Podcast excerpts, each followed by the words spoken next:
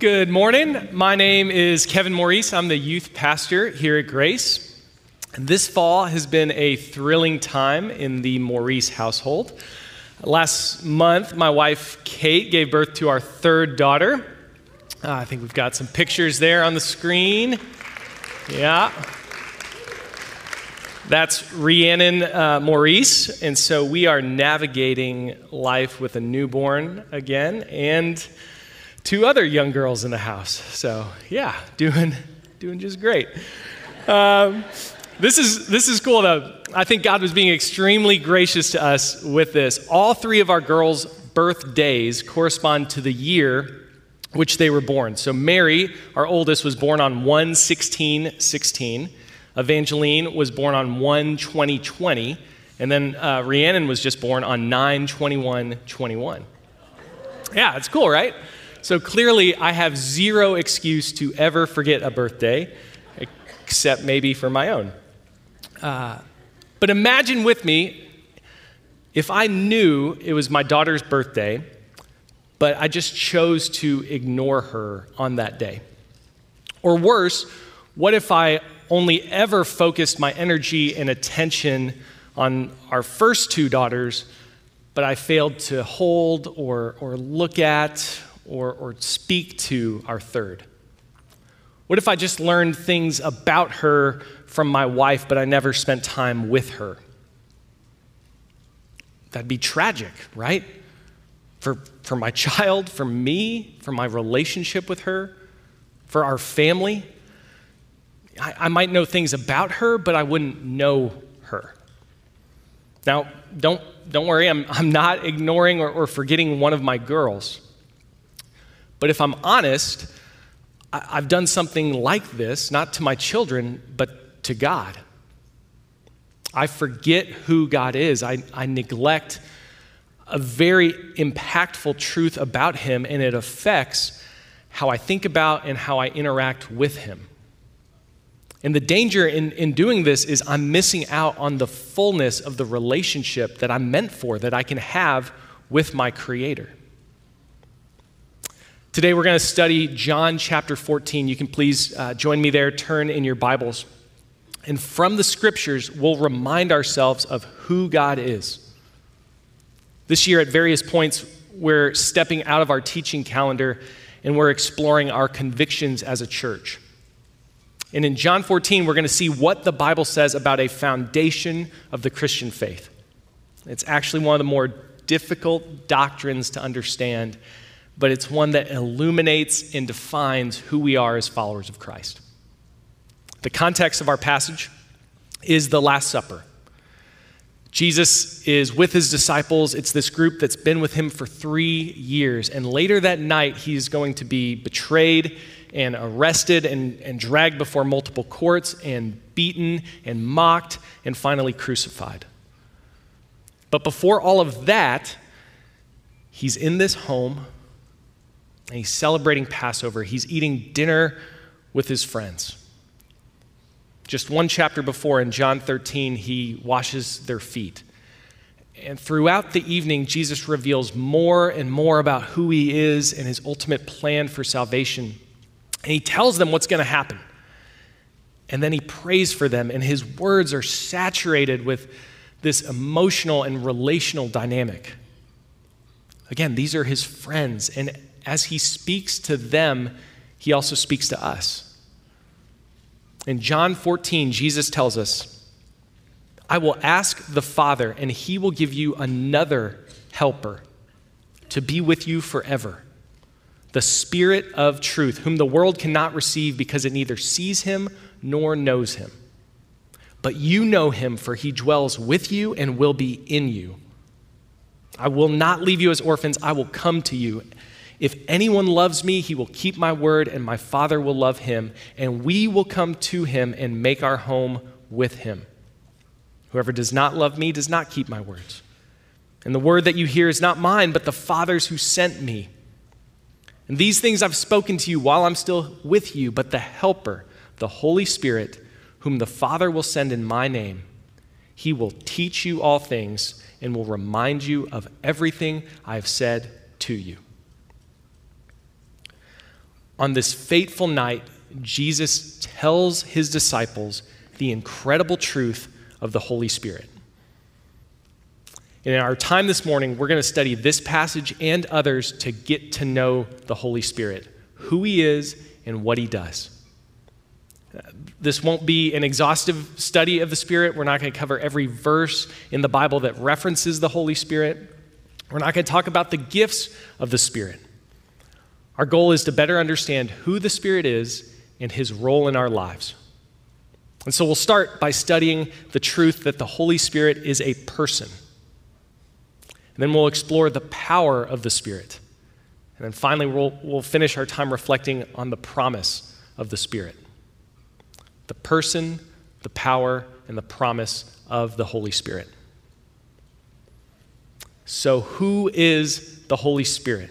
And please notice the language here. We are asking who, not what because the Holy Spirit is a person. Look at John 14, how Jesus again and again calls the Spirit He, not it. The Spirit is not an impersonal thing, He is a person. And th- this means that the Holy Spirit has a personality, feelings, emotions, a will. Ephesians 4:30 says we can grieve the Holy Spirit. Hebrews 10:29 reminds us that we can outrage the Spirit. Romans 15:30 says that the Holy Spirit loves. The Spirit is a person. Now, what kind of person? John 14, 16, Jesus says he's another helper. And we'll come back to that word helper when we talk about the Spirit's power. For now, let's focus on this word another. In Greek, in the language of the New Testament, there are two distinct words for another there's heteros and allos. Heteros refers to another that is different in kind. Allos is used to describe something that's another that's of the same kind. When speaking of the Holy Spirit, Jesus says he is allos, meaning that the Spirit's different, he's another, but he's of the same kind as Jesus. So the Spirit is a person, and the Spirit, just like Jesus, is God. And just as God is holy and Jesus is holy, the Spirit is also holy. Just as God is eternal and Jesus is eternal, the Holy Spirit is eternal. And this is why we talk about the Father, the Son, and the Holy Spirit. He is an equal and eternal person of the triune God. That means three in one. And we are now discussing the highly mysterious doctrine of the Trinity. And this is one of the most dizzying convictions of the Christian faith and who God is. Which is why we employ metaphors or analogies to try to describe the Trinity. But what inevitably happens is the analogies break down and reduce the person or the importance of one of the members. Maybe you've heard the Trinity described as three parts of an egg the shell, the white, and the yolk. St. Patrick of Ireland famously illustrated the Trinity as a three leaf clover, three separate leaves, but all part of the same stem. Sometimes people talk about God the Father, Son, and Spirit as various personalities that God exhibits relationally in different times or places. So, just like I can be a husband to my wife and, a father to my children or a son to my own parents, maybe God's displaying himself in three different ways. I, once had a student describe his view on the Holy Spirit as it's like an energy field. It surrounds us and, and penetrates us and it binds the galaxy together. That's not in the Bible. That's a quote from Star Wars. That's how Obi Wan describes the Force. The Holy Spirit, though, is not a force or an energy or an it, He is a He. And God is not like an egg, He's not like a three leaf clover, He's not like my relationship with, with others. He's God. And God is ultimately incomparable and, and unlike any created thing because he's the creator. So he's outside of our, our realm of knowledge or our ability to neatly define him. As Christians, we believe there is one God who has existed eternally in three persons. We refer to this as the Trinity. Okay, it's not three separate gods or, or a, a, a God family unit of three. That's, that's polytheism. God, God didn't first exist and then create Jesus and, and the Spirit later on.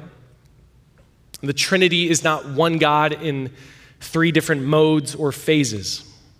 It's not like God keeps changing costumes and he wore the, the father hat and then he came down as the son and then he went back to heaven and, and now kind of moves around as the spirit.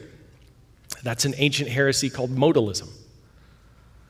The truth is, God is one, existing eternally as three persons. And yes, this is highly paradoxical. But you find this truth throughout Scripture. And, and just look at this passage, at the various ways that Jesus talks about his relationship with the Father and with the Spirit. Jesus keeps telling his disciples, I'm going away. In verse 16, he says, But the Holy Spirit is coming to you. And then verses 21 through 23, Jesus says, My Father and I will come to you and make our home within you. So, so Jesus says, I'm going away. The Holy Spirit will come to you to live within you. And therefore, my Father and I are coming to you. Jesus doesn't say, I'm not really going away. He doesn't say, I'm, I'm going to come back, but in disguise as the Spirit. He doesn't say, I'm going away and you'll never see me again. Only the Spirit is coming. Jesus is so one with the Holy Spirit that when the Spirit comes, Jesus is there also. And yet, he's not so identical to the Holy Spirit that he doesn't go away in order to send him. The Father, the Son, and the Spirit are distinct persons. And so we can talk about them separately. And they are also all God, eternal, pre existing, and unified, so we can talk about them as one. Anybody else dizzy yet? It's a lot. Regarding the doctrine of the Trinity, I don't, I don't know if God intends for us to fully understand. I think it's another reminder that we are incredibly small and that God is so much more than we can think of or imagine, and yet, and yet, He chose to create us and relate to us and love us. John Owen, a 17th century English theologian, he wrote a book on the Holy Spirit, and in it he writes about how the Bible portrays for us a history of redemption with three major divisions. And each division reveals progressively one of the three persons of the Trinity Father, Son, Spirit. And in each of these three major divisions, one of the members of the Trinity seems to display greater prominence. So in the Old Testament, before Christ's coming, the prominence of God the Father. And then Jesus' life and ministry and death and resurrection, the prominence of God the Son. And then after Jesus' ascension to heaven, the gathering of the church, the prominence of God the Holy Spirit. As Christians, we believe in and we worship a triune God, and we now, together, we live in an age of redemptive history where we've been reconciled to God the Father through God the Son, and now God the Spirit lives in us. The Holy Spirit is not a thing, He's a person. And it's an unhealthy theology where the Spirit is just an it or, or relegated or neglected as this unknown or forgotten person of the Trinity. To do that is to ignore a relationship with a person. To treat the Spirit as a thing affects how we believe that God works in our lives because you get to know a person, but, but you use a thing. And so, as we move to discussing the power of the Spirit, let's not make the mistake of thinking that we need to harness or unlock or release the potential energy of something. The Spirit is a person and He is God. And because He is God, the Holy Spirit has power. Returning to John 14, verse 26, Jesus says, The Helper, the Holy Spirit, whom the Father will send in my name, he will teach you all things and will remind you of everything I have said to you. The power of the Spirit is to teach us and remind us. And he does this through his word, the Bible. The entire Bible is God breathed.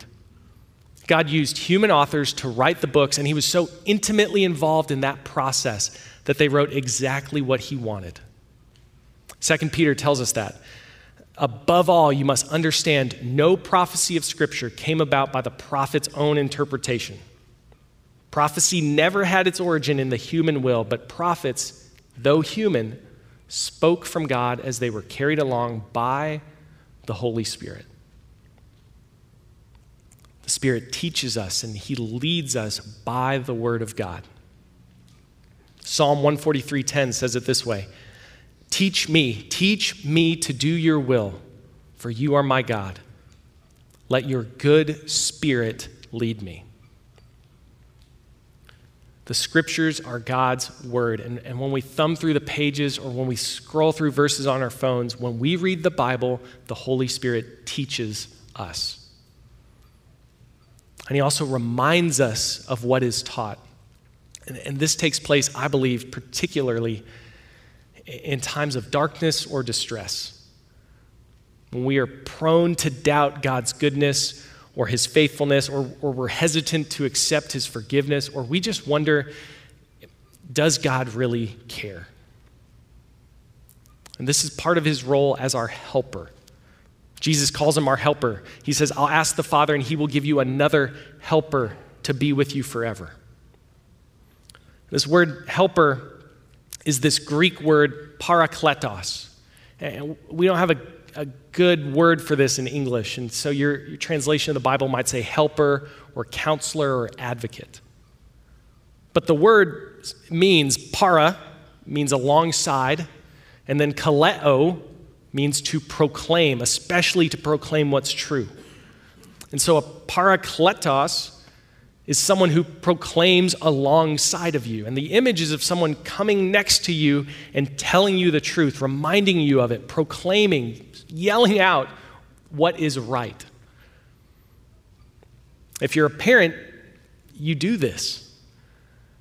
When your son gets frustrated with his math homework and, and, and he says, I'm, I'm just not smart enough for this, I'm, I can't do it. And you come alongside him, you put your arm around him, and you encourage him, and you say, You are, you can do this. I'm here with you, I'll help. Or if you're married, you've probably done this. Your spouse gets disheartened, or, or, or maybe they're wounded by something a parent or a, a friend or a coworker said to them. So you come alongside them, you put your arm around them, and you respond with the truth. You say, listen, that's not who you are. That doesn't define you. I love you. You come alongside them and you speak the truth. And the Holy Spirit does that in our lives. He reminds us of the truth. When we feel far from God or trapped in our sin, it's the Holy Spirit that proclaims to us there is no condemnation for those in Christ Jesus. Romans 8 1 puts our arm, his arm around us, and he says, Nothing can separate you. Nothing can separate you from the love of God. It's Romans 8 38. When we feel alone in our circumstances, it's the Spirit that reminds us, I will never leave you nor forsake you. Hebrews 13 5.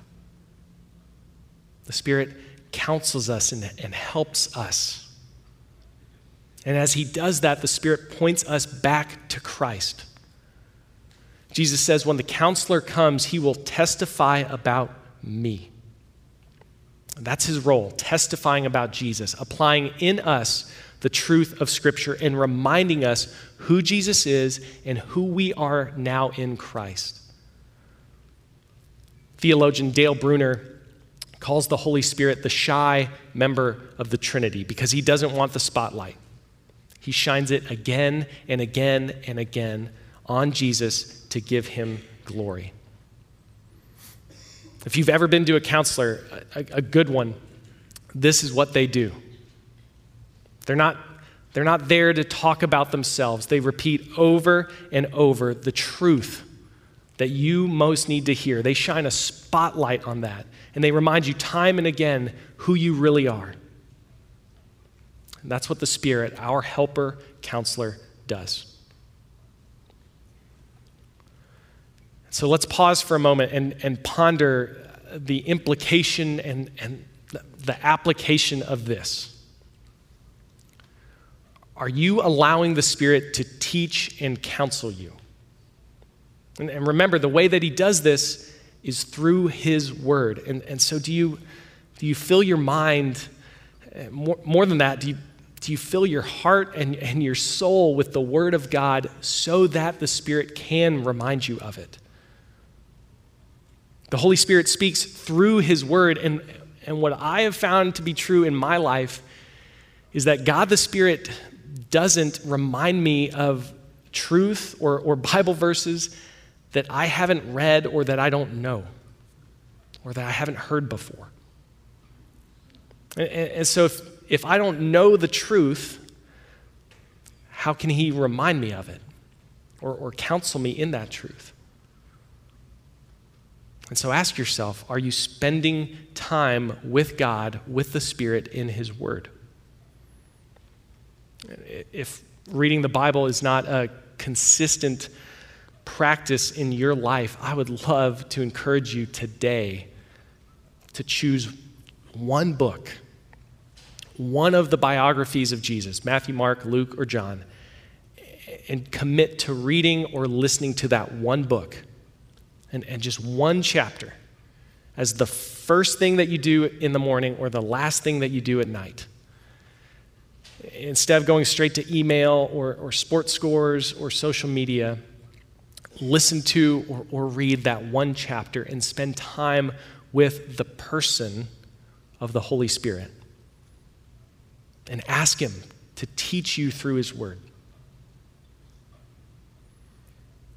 As the Spirit teaches and reminds us, He counsels us, and He also convicts us. He convicts us of sin. John 16, 8 says, When He, the Spirit, comes, He will convict the world concerning sin and righteousness and judgment. In each of our lives, there may be various sin issues that are disconnecting us from God. The Spirit will shine a light on those things. When we gossip about or, or lie to a friend and we know, we know that that's not what we should be doing, or in moments of temptation when we seek out pornography and we feel guilty about that, when we raise our voice in an unloving way with a child or a spouse and there's that ping in our hearts, that is the Holy Spirit. That feeling of conviction, that righteous guilt, that voice inside of your soul, it's not just Jiminy Cricket or a benevolent conscience. That's the Holy Spirit working, convicting. And now look, look how these roles of the Spirit, how they all work together. The Holy Spirit, He comes alongside of us and He says, What are you doing? Don't, don't you remember what the Bible says about you? Do, should I remind you what you're worth because Christ died for you? Re- remember, you've been forgiven, but, but now repent of this sin and, and walk away from it. That's how the Holy Spirit convicts us. So the Spirit counsels us and He speaks to us. Did you know the Spirit also speaks for us? The Bible says that the Spirit actually prays for us. Romans chapter 8 tells us that we don't even know what we ought to pray for. But the Spirit Himself intercedes for us through wordless groans, and He who searches our hearts knows the mind of the Spirit. Because the Spirit intercedes for God's people, in accordance with the will of God. The Spirit calls out to God for us. You can think of a, counselor in a legal sense, like an advocate or, or a lawyer in court on your behalf. The Holy Spirit speaks for you, even when you can't. When you don't know what to say or how to say it or how to talk to God, or because life just hurts, in those moments when you don't want to, the Holy Spirit is speaking to God, praying for you, interceding for your good. The Spirit teaches us and reminds us, He counsels and convicts us, and He prays for us. The Holy Spirit has incredible power, and He does all of that and, and, and much more. In 30 minutes, trying to describe the Holy Spirit and, and what He does in our lives and in the world, it's like standing on the beach, looking out at the ocean, and then just trying to drink all of the water at once. St. Basil of, of Caesarea in the fourth century, someone came up to him and asked him, Hey, can you explain the Spirit? What does the Holy Spirit do? And his response was, What does the Spirit do? His works are ineffable in majesty and innumerable in quantity. How can we even ponder what extends beyond the ages? What did he do before creation began?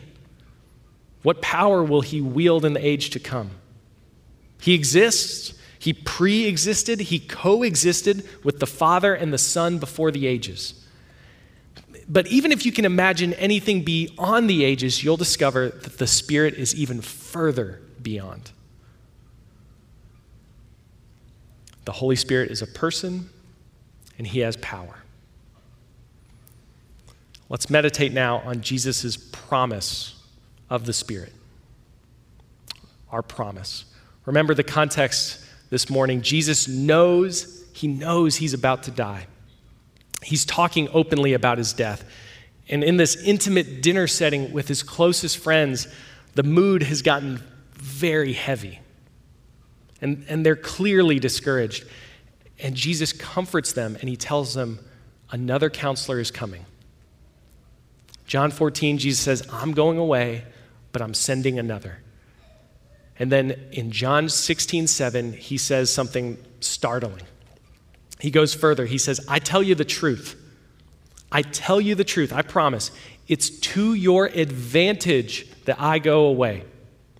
For if I do not go away, the Helper will not come to you.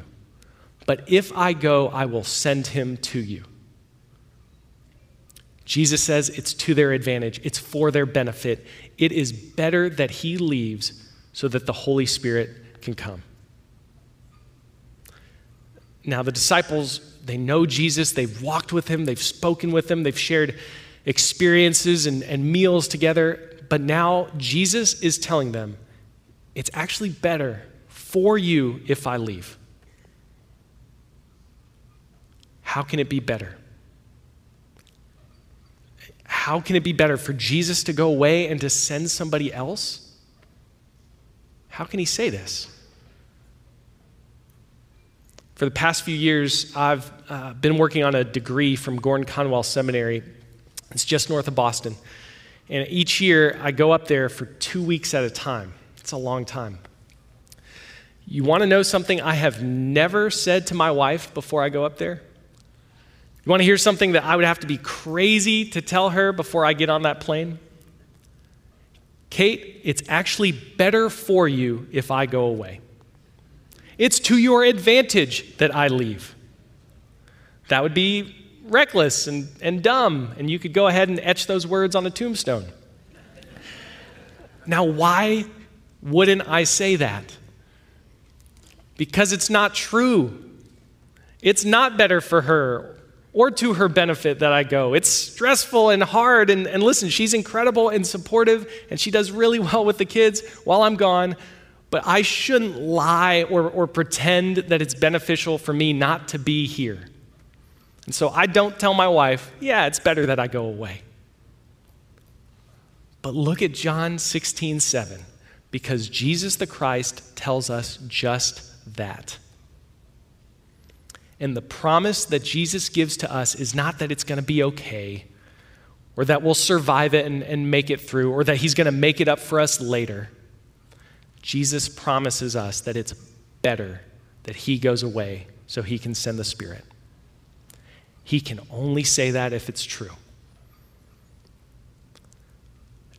Do we understand what Jesus is saying here?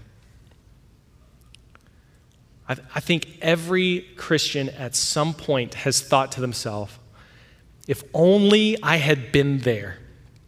If only I could have heard Jesus speak. If only I had seen the miracles for myself. If only Jesus was, was like right here next to me, talking to me, telling me what to do every day. Then, then I would be different. I, I would follow him more closely. I, I wouldn't be so discouraged in my faith.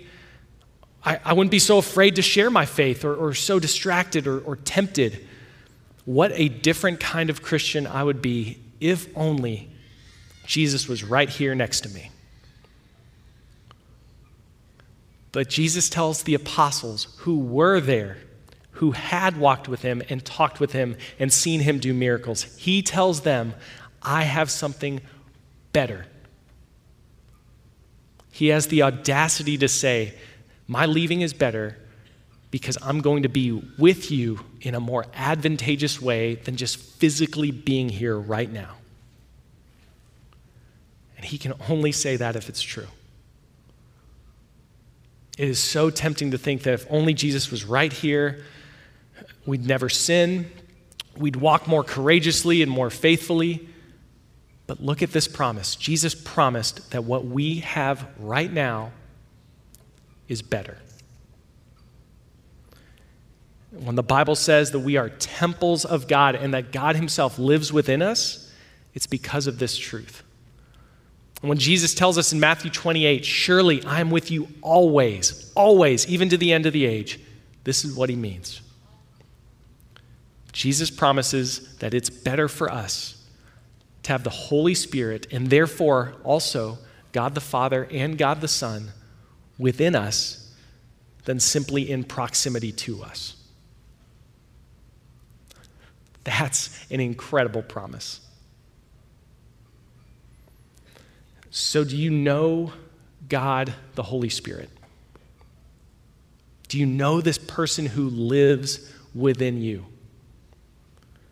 Are you seeing the power of the Spirit in your life? Do you believe this promise? I want to encourage us to do two things today, and, and, and not just today, but this week and beyond. The first, I already mentioned this, but let's get to know the Spirit. Interact with God through His Word. Begin a spiritual practice or a habit of, of reading the Bible, and, and not as a task or an assignment or, or something to check off the list or, or something that you feel guilty about not doing. What if we reframe our mentality and, and we rethink of, of reading Scripture as a relational act? It's a relational act of getting to know a person better. Let's get to know the Spirit of God. And then, secondly, Invite the Spirit to work in your life. Ask our helper to guide you as you get to know him in the Bible. Ask our counselor to remind you of the truths that you know about God and about yourself. Ask him to convict you and change you as a friend or as a husband or a wife or as a parent, as a person. Invite the Spirit to reveal an area of growth in your life so that He can help, that He can work, so that we could become more like Christ in all of life. Get to know the Spirit and invite Him to work in your life. Let me pray for us today that we would know and that we would glorify God the Father, God the Son, and God the Spirit and that we would grow in relationship with God and, and see His power on display in our lives. Please join me in prayer.